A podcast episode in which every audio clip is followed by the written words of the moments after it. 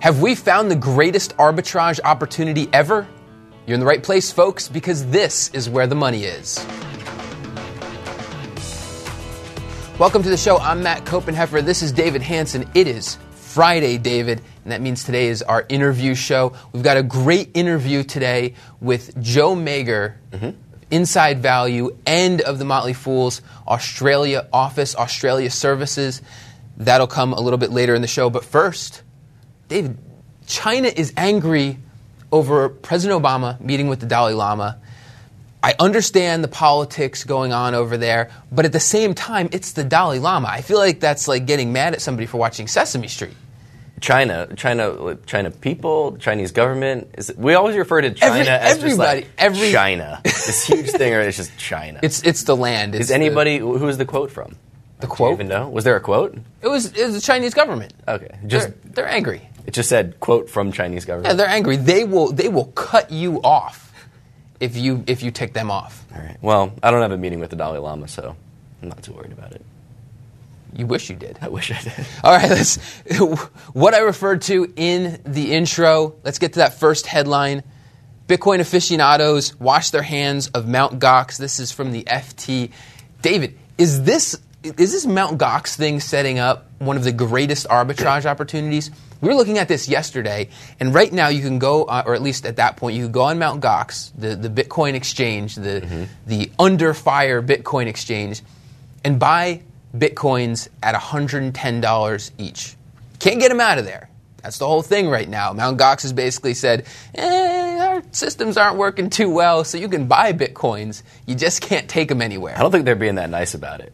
I They're slamming the door closed on people. You are not getting out. But you can look. You, you can buy them for $110 each, mm-hmm. and if you look over at other other non, we've shut the door on you. Uh, Bitcoin exchanges like Coinbase, Bitcoin's still up at like $550, $600 each. So that if we consider that the the right or the current or the reasonable price for a Bitcoin right now, why wouldn't you go into Mount Gox, buy up a whole bunch of Bitcoins, sit on them there at Mount Gox, wait for them to get things figured out. Hopefully, they get things figured out. And then when they do, sell them, sell them at Mount Gox or sell them at Coinbase or spend them or do whatever you want. Live, because live high on the hog. Because you don't know if they're ever going to fix it. This isn't a new thing with a Bitcoin well, you don't get having six, six to one risk reward without some risk there. There have been other Bitcoin exchanges that have literally shut down and taken everyone's money with them. So there's precedent for this to happen, and that's the worry here. Yes, it does make sense if you're willing to risk that and lose your entire investment. Six times upside. Is it worth it? I don't know. Why aren't you doing it? I don't know. You, you know, the, the, one thing that I actually thought about with this, well, one reason that I'm not doing it, or, or, that I'm not really even seriously considering doing it, is that you have to be you have to get verified on Mt. Gox to be able to hook up your bank account to it. The verification process they're saying is taking like 10 business days right now, and to do that verification process, you have to send them copies of personal documents, including a government issued ID and proof of current residence. And given the security concerns that they have going on right now, I don't feel all that good about sending that kind of documentation. That's fine. Not not only that, I just sent after, all that information to a Nigerian prince that emailed me the other day. So. It's well, how much did he? How much did he offer? He promised me like a million bucks. Well, that that's even better opportunity. That, that's an even better opportunity. Exactly. But but even after that, then you got to hook up your bank account. So so this arbitrage opportunity he, well, here's the thing. There's a reason it's such a widespread. Well, here's the thing. How much different is this from the Fannie Mae uh, common share situation that we keep talking about on here? Because basically, you got the same thing. You've got something of value that's locked up by somebody, in, the, in that case, the federal government. Mm-hmm. And you know it's worth more. It's, it's potentially worth more outside of that of that lockdown but you don't know if it's going to make it outside of that. Is this basically the same situation? If the government lets Fannie Mae and Freddie Mac go, go back to the private markets, roll over into some new entities, could be a big 5, 6x windfall for the people owning common shares. How much different is the situation? It's a good point. It's, it really isn't much different, but it's just a question of what's the possibility of you losing everything. That, that the, the probability of a zero outcome. Right if you if, if I made you choose between these two situations, which one would you rather would you rather go go with? Fannie Mae and Freddie Mac. Why is that? Because there's at least a legal structure around what they're working with. Whether you believe that the Treasury uh, usurped those legal legal structures to take uh, the dividend f- from Fannie Mae and Freddie Mac. You're dealing with Mt. Gox, a company that is located in Japan. You don't have the same rights as a Japan isn't exactly a, a no, country like a without rule of law. But I'm just saying, I would rather We're not have- talking about Nigeria here and the, the, the Fannie Mae princess. The Fannie Mae case is already being heard by. There's been suits filed to say whether it was illegal what the government Right. did. So you at least have the rule of law somewhat on your side here, as opposed to. Gox. So or not, or the government just says we don't really care. we'll see. You'd ra- so you'd rather go with Fannie Mae. What about you? Fannie Mae. All right. Next headline. Second headline. BBVA buys U.S. digital bank Simple to increase online offering. For those of you who don't know what Simple is, this is kind of a front end consumer platform. Uh, very, very nice looking, uh, very easy to use. It is. It's really pretty. It's an app on your phone, your iPad, wherever. You'd think it would. you- You'd think it is an Apple product. but it is not. In, Simple itself is not a bank. It uses the Bancorp Bank. The Bancorp Bank. Bancorp Bank Greatest bank the- name ever. Is the FDIC bank that's actually behind the service. So that's where your deposits are actually sitting. It's not at a, a simple branch. Interesting move here, and we haven't really talked about this business model of having a front end service and kind of a Bancorp Bank behind the scenes. Is this Well, we, I- we, we've covered it just a little bit from the perspective that we interviewed Ron Suber Right. over at Prosper, and Prosper offers security services, so they need uh, they need this kind of white label bank service, so Mm-hmm. they get that from a different bank. That's what the Bancorp Bank does. They they do. That's not who Prosper works with, but that's who Simple works with. Just yesterday, we were talking about something similar to this, and, and, and I said that I didn't think it was likely that Facebook or Google or Amazon or Apple is going to get into the banking business because they didn't want to deal with all of the regulations of that highly regulated business. Maybe I got to quickly turn 180 degrees on that because this is actually this is actually a pretty interesting idea for any of for any of those companies is that they could create the front end some great front end user friendly service easy to use uh, offers offers value to the consumer through great online software and then partner with a bank that offers these sort of private label banking services I think it is a good idea. It makes a it makes a lot of sense. It just has to be marketed the right way as a secure thing. I think that would be the first Sure. concern for everybody is I don't want my bank account to show up on my news feed on Facebook. That would be embarrassing for some people. unless it's not embarrassing So it's not embarrassing. Um, of the companies that you mentioned, I think Google has the the biggest opportunity here and is the most likely to do something like this. We know they dip their hands into everything. They do have an investment in the peer-to-peer lender, Lending Club. So they're obviously interested in the finance business. Mm-hmm. They make great experiences on whether it be Gmail, Google Plus. You could argue whether that's a great experience. Doesn't have a huge following. I think it actually is a great experience. It just Doesn't doesn't, have have the yeah. the the service that, that Facebook does right now. So I wouldn't be surprised if we saw Google move into the space over the next five years. I'm pegging it at a 25% chance. Do you, do you think there's any concern over the Google has come under fire so many times for privacy issues? Do you think if they start getting into banking, that just fires up all over again? It's all, all of a sudden they not only have your have access to your email, to potentially your social connections, uh, your search history, but now they have a direct line into your bank account. I mean, not really. They wouldn't be able. To. It's all about. I think it would be all about marketing and making sure it's secure and convincing people that it's fine. I don't know. Would you ever consider banking with Facebook, Amazon, Google? It depends on the kind of services that they offer. I, I mean, I, I'm not too tied to, to the bank that I'm with any, any more than I appreciate the services that it, that it offers. I'm actually in the process of switching banks right now because the one I'm with I haven't been particularly happy with. So what I'm looking for is is a good upfront uh, upfront user experience and also any perks in terms of frankly the bank that I'm probably going to be switching to is Bank of the Internet because they pay a lot on deposits. Right. So I'm willing to go after that.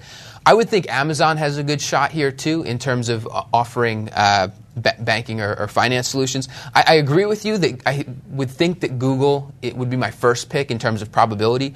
But in terms of security, people are already doing lots and lots of Yeah. transactions with Amazon. They have all of these back end services working with merchants, providing white label solutions to merchants. So, so I think that in terms of people feeling secure banking with one of these companies, uh, I think Amazon would be a good, good choice. All right. Third headline Firm stops giving high speed traders direct access to releases. It's kind of a weird headline. Firm. I, it's always weird when somebody calls something. Firm here refers to Business Wire. Business Wire is the press press release company. We can call it, I guess, call it that. Yep. Owned by Berkshire Hathaway. Basically, what was happening is Business Wire was selling direct feed access to high speed traders so that they could. Anytime a press release was fired off, they would get it sooner. They would process it. They would cr- word crunch. When you say sooner, it was like a was millisecond. like yeah, it was like microseconds. Yeah, microseconds. So it's not like they're getting it a day before. No, no, no, no, no. no. Um, I guess you would call it they word crunch it. This isn't number crunching. They would Mm-hmm. word crunch it to figure out how to potentially trade that news release and then do the whole high speed trading thing and make a little bit of extra money, potentially. Mm-hmm. Right. But Buff, uh, regulators got involved here. This wasn't illegal. This wasn't an illegal thing that was going on. But regulators got involved, and now Buffett has stepped up and basically said, you know what? I'm just not going to do it. Yeah. Not going to do it. Doesn't look good. Is this another example of Buffett looking to have him and his company beyond, uh, be beyond reproach? Or is he too late? I mean, is he late to the game here? That this had been going on. It- this had been going on already. I don't and think he's he- only responding I don't after think the he's news. late to the game. He's not at the at the meetings for Business Wire. This is such a tiny. You're not even going to find Business Wire stuff called out in any Berkshire filings, really. Maybe a sentence. find a, you're not going to find a lot of the Not a lot. individual I mean, this is this is very very small. Uh, so I, I think it's a good business decision. Just hitting this up front. It's not a great headline. It's not a big deal to the overall business. So just move on with it, right? So this this makes you does this make you more positive about Buffett, more cynical about Buffett, or basically doesn't change your opinion? Doesn't change. What about you? Same.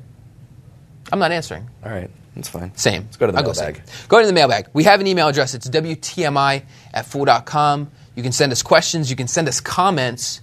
You can send us corrections. We get a lot of grammar corrections on here. Apparently, I missay a lot of things on this show, like begging the question the other day. We, we got a, a, an emailer writing in, educating me on what begging the question actually is. And we means. looked So- at it for five minutes, and I still don't really understand. we what did, we did. So if you're if you are sending us emails to WTMI at fool.com, they're getting read, they're being appreciated, even if we don't have time to respond to every one of them or address them all on the show.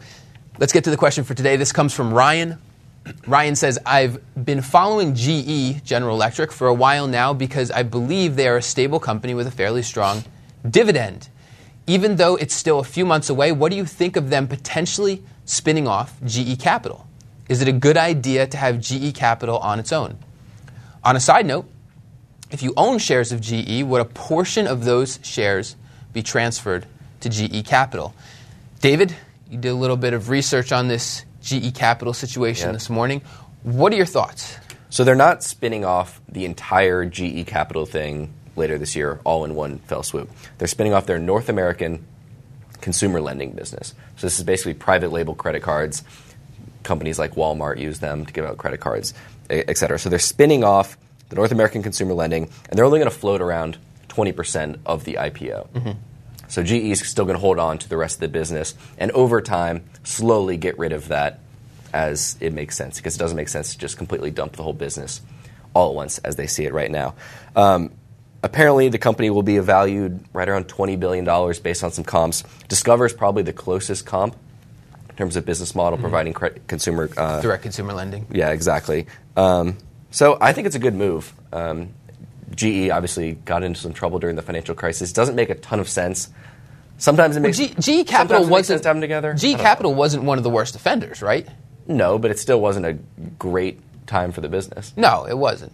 And, and, and it's and it's sort of a, a would you would you say it's a distraction for the rest of GE? Because I, I mean, They've said it was a distraction. They've come out and said, "Hey, look, the, the well, anything's a making- distraction when your when your whole company is at risk and you have to reach out to Warren Buffett and, and pay exorbitant. They, they even said that it was a distraction before the crisis because the profits were so good in that area. Why do everyone anything is, else? Everyone is looking at GE Capital as opposed to the why make why make a new turbine when you can just right. earn more? So, so they realize that this isn't right for them, and they're slowly getting rid of it.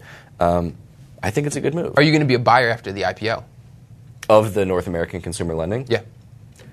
I don't know. I'd have to see the price. Now, here's here's the actually here's the really interesting question here.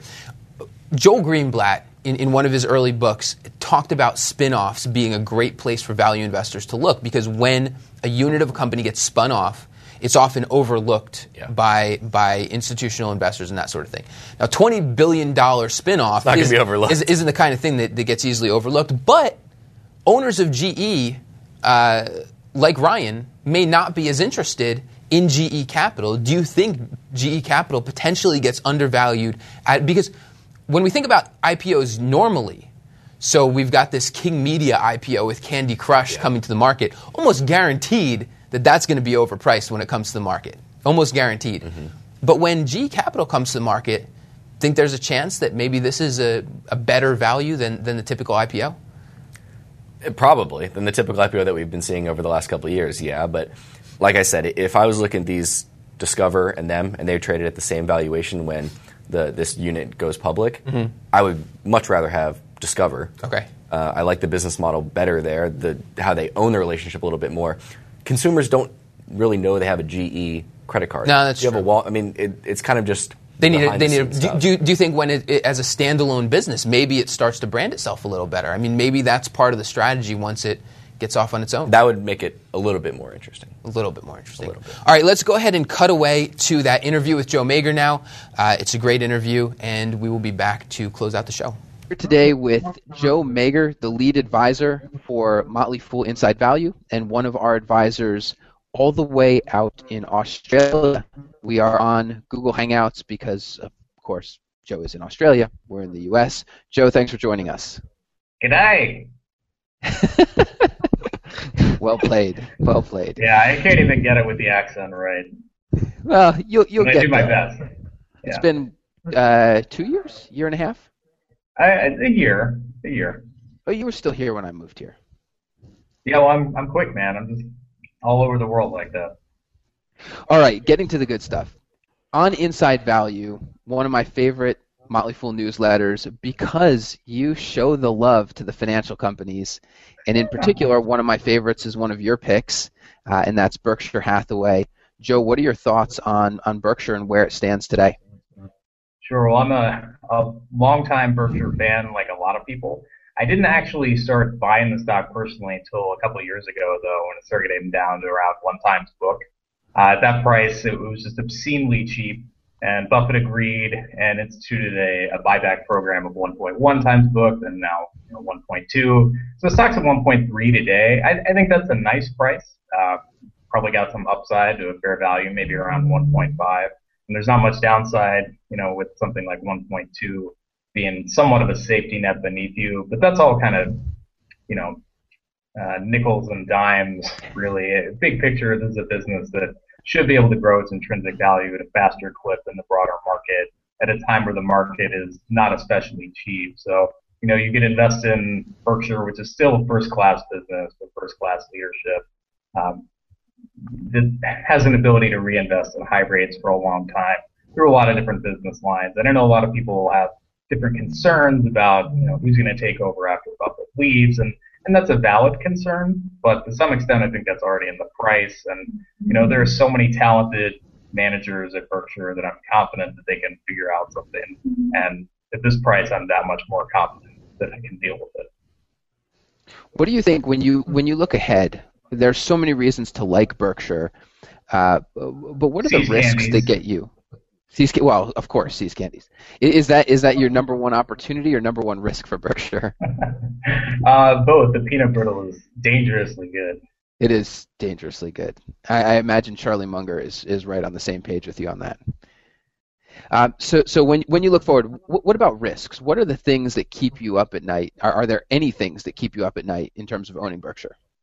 Yeah, I mean, uh, you know, one of these days, Warren is not going to be running the company anymore. And even though I think there are very high caliber people who can come in and both make operational decisions and capital allocation, as if you could separate those, but let's just loosely say that you can uh, with Berkshire.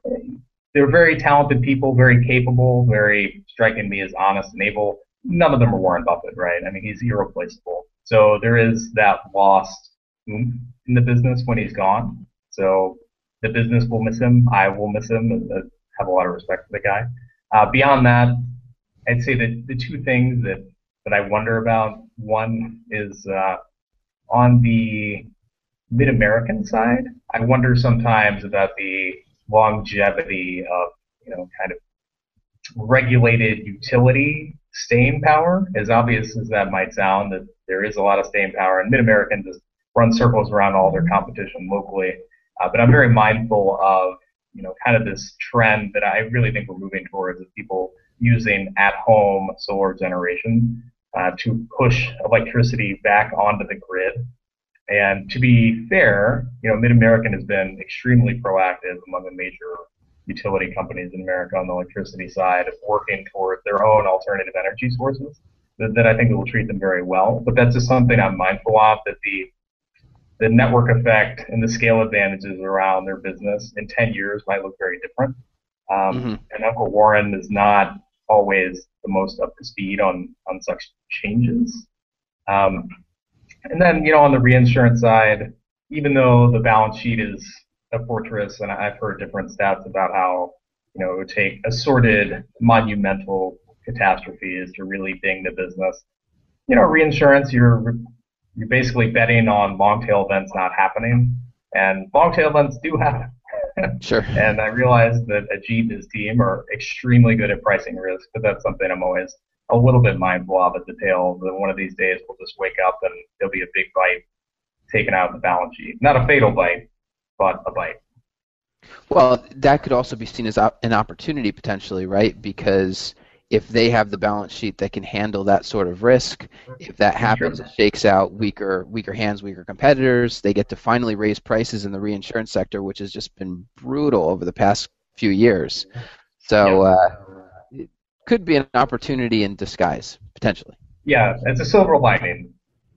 Silver lining. Yeah, that's a, that's a better way to to put it. So moving from actual Berkshire to baby Berkshire, Markel. Uh, this is another uh, recommendation in the Inside Value newsletter, and it's a it's a favorite around here at the Fool and a favorite of mine. This is sort of a it's a very similar story to Berkshire in terms of insurance, in terms of capital allocation, in terms of now with Markel Ventures actually buying full businesses. What do you think is the biggest long-term opportunity at Markel? I think the core business of insurance is what they're best at, and I I know that Markel Ventures. I think Markel Ventures has a bright future. I think there's a lot of opportunity there for them. Uh, Tom Gayner is extremely good investor with an outstanding track record, and they've eased their way into investing in outside companies, owning companies. That said, I do think they're just outstanding underwriters, and Tom Gayner is excellent at putting money to work in public markets. So as long as that could just continue to be the economic engine of the business, I'd be very happy. And I think that will definitely be the case for 5, 10, even you know 15, 20 years down the line.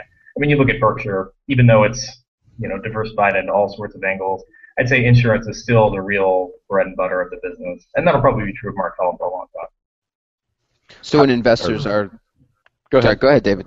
Um, looking at you, mentioned Tom Gayner, and we always talk about him on the show around here the office if Tom Gayner was to come in tomorrow and say, "Hey guys, I'm leaving Markel," how would your kind of opinion of the company change? Well, I'd be like, well, we're looking. If you're looking to join the Inside Value team, we're always looking for talented people. um, I'm sure he'd take us up on that. Um, yes, that that would definitely be a, a big attraction for me. I mean, he's been in the market over 20 years, and I think that a key component of Markel's growth over time is going to be, uh, you know, growth in float, or maybe not growth and flow, the management of that flow, the maximization of that value. And yeah, absolutely. If, if he was gone, I would certainly rethink what I think is a fair price for the business. And at that point, I, I think at least conservatively, you'd have to say you can't bank on outperformance on the equity side anymore. I think you have to be a little more grounded and say we're going to get a market median return here, in which case you're going to see slower growth in book value per share, and I'd, I'd probably pay less for it. But the good news is uh, Gayner's still young. He's in his 50s. Um, you know, from having talked to him, you know, the guy's been there a long time. He he loves Markel. He loves Richmond, and I'd be surprised if he's still not you know, running money there in 20 years. All right, Joe. Closing out here, we spend most of our time talking about U.S. financial companies and, and U.S. markets for obvious reasons. We're here in Virginia being over in Australia, how much different is the US is the Australian financial system, and are there Australian banks or financial companies that you think are particularly strong and have your eye on? Um, there aren't any that I have my eye on for sure. Uh, that's mostly mostly valuation based. I mean, here's how I kind of put it. So most U.S. investors these days are, are looking at opportunities like Wells, which is selling for off top of my head, what 1.4, 1.3 times book, something like that. You're getting our return on assets of one and a half percent. Here in Australia, the biggest bank, CommBank, Commonwealth Bank of Australia, is selling at 2.6 times book and does a return on assets of 1.1 percent. So you're paying a very high price for what are not great results without boosting from leverage. And CommBank's levered about 16 to 1. So, you know, people are quick to point out they get great returns on equity. I'm like, wow, tons of leverage. Uh, that, that certainly will help you get there. So it's not a recipe that I generally like. Um, Australia's banks are known to be, and they are the most expensive in the world. Generally speaking, it's not a good idea to overpay for levered assets. Uh, so I'm, I'm, not in a rush to buy any today. Um, that said, they are in a very good position competitively. So there's much more consolidation here in Australia. There are four big banks that basically dominate the market. That's likely to stay that way for a very long time. And you know the reason the ROAs aren't any better, by the way, because you hear that and you're like, well, these guys should be a lot more profitable than they are. Uh, the reason is sure. that they get a lot of their money, their funding is offshore. So they have something like two thirds of assets coming from deposits, and you're like, oh, well, that's that's cheap, low cost. But then like another 20% is offshore, which is very expensive. So that's kind of what's uh, ruining the cocktail for them. But but anyway, I would happily own them at the right price. You know, just like any value investor, I'm I can be bought. but uh, yeah, for right now, I'd, I'd, probably just be a little more patient. Uh, you know, something else, right? I mean, U.S. bank balance sheets are, are continually improving. Uh, you're seeing loan quality has changed pretty dramatically, and it's on the upswing in the states. Um, here, I'd say you've got rising unemployment and asset prices are running pretty hot. So combine that with the valuations, and I'd probably just take a pass for right now. So it's an it's an interesting thing you say about the fact that there are four really big banks that sort of run the show in Australia. We have the concern here about too big to fail in the U.S. It, it, are Australians concerned about that in their banking system? No, not at all. Australians, you know, there hasn't been a recession here in 22 years, so there's not a lot of concern. That must be about, nice. Yes, and it's hard for me to tell between the weather. It, I don't know if it's the weather or the 22 year streak without a recession that has everybody so relaxed and carefree all the time. Maybe it's both. But yeah, there's, you know, people here are concerned about the mining boom winding down, but no one, I, I never hear anyone talk about risk at the big banks. Never. That sounds like exactly the kind of time when risk would rear its ugly head at banks. I agree. All right, Joe. Well, on that uh, on that lively note, uh, we'll end it. Thank you so much for joining us, and uh, and hopefully we'll get you back on the show soon. Yeah, I'd love to. You guys do a great show. Thanks for having me. It's fun. And as fellow financial nerd, I, I love that there's there's more of a focus on that. So thanks for bringing it. Absolutely. Take care, Joe. Joe. All right, later, guys. It's great to talk to Joe there. So let's go ahead and close out the show, close out the week. David, what is our first tweet? Our first tweet is kind of a twofer. The first one is from Piers Grundy. He says Citi CEO Mike Corbat recognized for bank success in 2013 with $14 million, a 23% pay raise. But we have another one. This one is from Austin Derrick. He says, At Citi, Citi apparently you get paid a lot for destroying shareholder value. CEO Corbat gets 23% salary bump. What's going on? Ah, here? brain exploding. Is he, did he destroy value? I, I don't think he did, but I also don't think he created a whole lot of value yet. He's only been there for a year. We were just talking about Moynihan at Bank of America yesterday and the pay raise that he got. Like I said at that time, or, or at that time yesterday, like I said yesterday, you can point to a lot of things that Moynihan has specifically uh, done, right. that he's presided over, that he's accomplished at Bank of America. With Mike Corbat, not so much yet. You know, I'm a big fan of Mike Corbat, but I think we want to see him actually accomplish some stuff before we get too worried about whether his compensation is keeping up with the other Wall Street. And the stock, the stock has done very well, but a lot of that is just the multiple the market is giving the Right. business. It's not exactly him. The market's confident results. in Corbat. They are. Now The he's confident, but now that, he's gotta that- deliver. Yeah, now he's got to deliver. All right. All right, second tweet. We've got Nick Timiraos. Uh, Fannie Mae reported an $84 billion annual profit for 2013. We were just talking about Fannie Mae and Freddie Mac earlier. $84 billion. It's kind of the perfect. How much of that goes to common shareholders? Uh, common shareholders had a loss of 1.4 billion.